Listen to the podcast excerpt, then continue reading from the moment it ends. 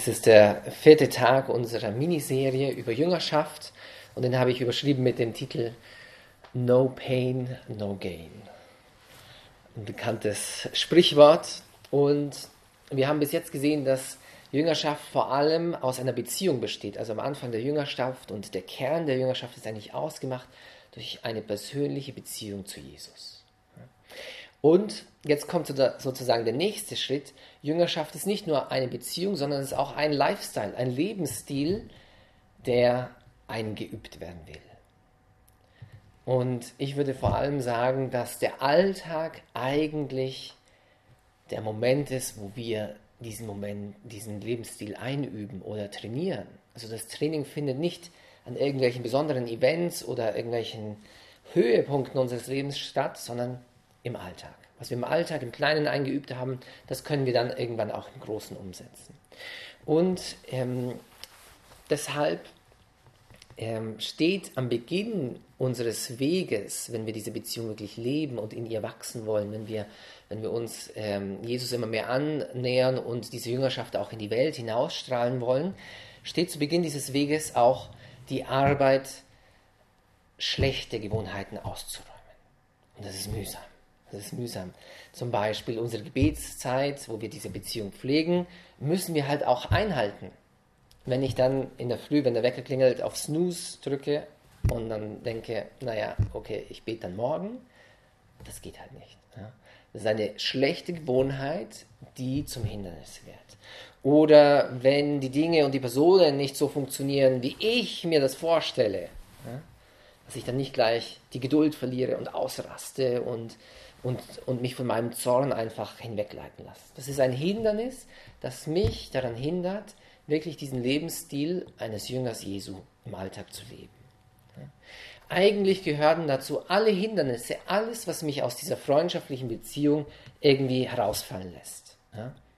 Die Theologen nennen das auch Sünde. Alles, was diese Freundschaft, diese Liebe zu Jesus irgendwie kaputt macht. Und das könnte äh, im Bereich der Nächstenliebe sein, eben im Bereich der Gottesliebe, dass ich Gott nicht den Platz gebe, äh, den er verdient. Und es könnte auch in dem Bereich sein, dass ich einfach keine gesunde Selbstliebe habe, dass ich einfach einen ungesunden Lebensstil pflege. Ja? Und da gibt es eine Fülle von Hindernissen, die ihr, die wir alle gut kennen. Ja? Sei es, dass wir zu sehr irgendwelchen Vergnügungen, irgendwelchen Genüssen hinterherhecheln, dass wir mehr ein Menschen sind, die in der Sinnenfreunde leben, ja? also Genussmittel wie Essen, aber natürlich auch Sex als Konsumgut, unsere Faulheit, alles, was uns irgendwie ungeordnet ist und uns festkettet an schlechte Gewohnheiten. All das muss ich ausräumen und das geht leider nicht ohne Anstrengung, ohne Mühsal. Deswegen no pain, no gain. Und Vielleicht ist es für manche eben in, im Bereich eben der Sinnenfreuden, aber für andere kann es auch sein, so im, im Bereich ähm, des Kopfes, ja, unser Stolz, der uns im Weg steht. Ja. Ich meiner mir, mir. Ich muss mit dem Kopf durch die Wand. Alles muss so laufen, wie ich mir das vorstelle. Die anderen müssen nach meiner Ta Ta Pfeife tanzen. Also entweder ist es im Bereich der Sinnlichkeit, im Bereich des Stolzes können auch Hindernisse liegen, oder im dritten Bereich der Neid. Ja? Wenn ich mich über das definiere, was die anderen denken oder haben. Also wenn ich jemand bin, der äh, gerne gossipt, ja, gerne lästert, üble Nachrede pflegt. Ja? Oder wenn ich eine, ein Mensch bin, der mich sehr oft vergleicht und sehr stark vergleicht. Ja? Wie schauen die anderen aus? Wie sehe ich im Vergleich dazu aus? Besser oder schlechter? Was besitzen die anderen, was besitze ich? Ja? Ähm, welche Leistung bringen die anderen? Wie, wie, wie fühle ich mich, wenn die anderen Erfolg haben? Oder eben auch, wenn die anderen Misserfolg haben. Also, wir könnten auch einen Vergleich nehmen aus der Landwirtschaft, wenn ich einen Acker äh, bestellen will hm, oder einen Weinberg, ja, falls das irgendwo der Fall wäre.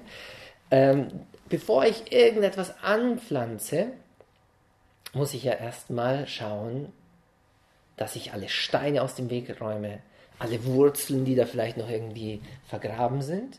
und all diese, diese, diese Hindernisse aus dem Weg räume. Ja? Dann im nächsten Schritt kommt, dass ich den Acker gut durchpflüge, dass ich den Boden bestelle. Ja?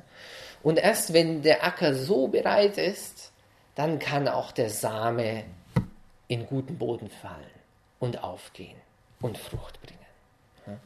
Also, ähm, ich würde uns allen als kleine Challenge aufgeben, eben um dieses Motto zu üben, no pain, no gain, aber im geistlichen Sinne ist, wie würde Jesus denn ähm, in dieser Situation oder mit dieser Person umgehen?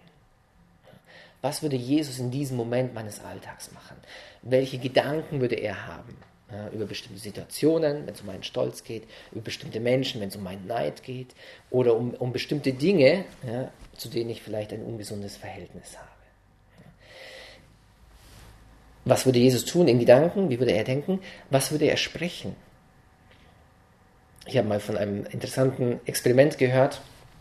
Was würdest du sagen oder wie sehr würdest du auf deine Worte aufpassen, wenn du um deinen Hals ein Mikrofon hättest, ja, das den ganzen Tag an ist, ja, und alles, was du sagst, wird übertragen.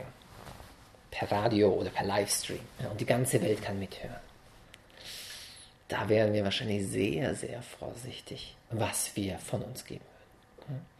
Und jetzt stell dir mal vor, es gäbe so ein Mikrofon für deine Gedanken. Gott bewahre, was wir alles so während des Tages denken. Also, was würde Jesus tun in Gedanken, in Worten und schließlich natürlich auch in Werken? Wie würde er den Menschen begegnen mit tätiger Nächstenliebe, mit diesem liebevollen Herzen.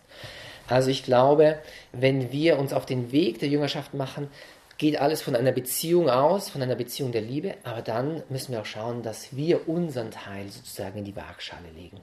Und das ist manchmal und vor allem am Anfang mühsam, aber irgendwie ein, ein notwendiges Übel, das wir überkommen müssen, um dann später Frucht zu bringen.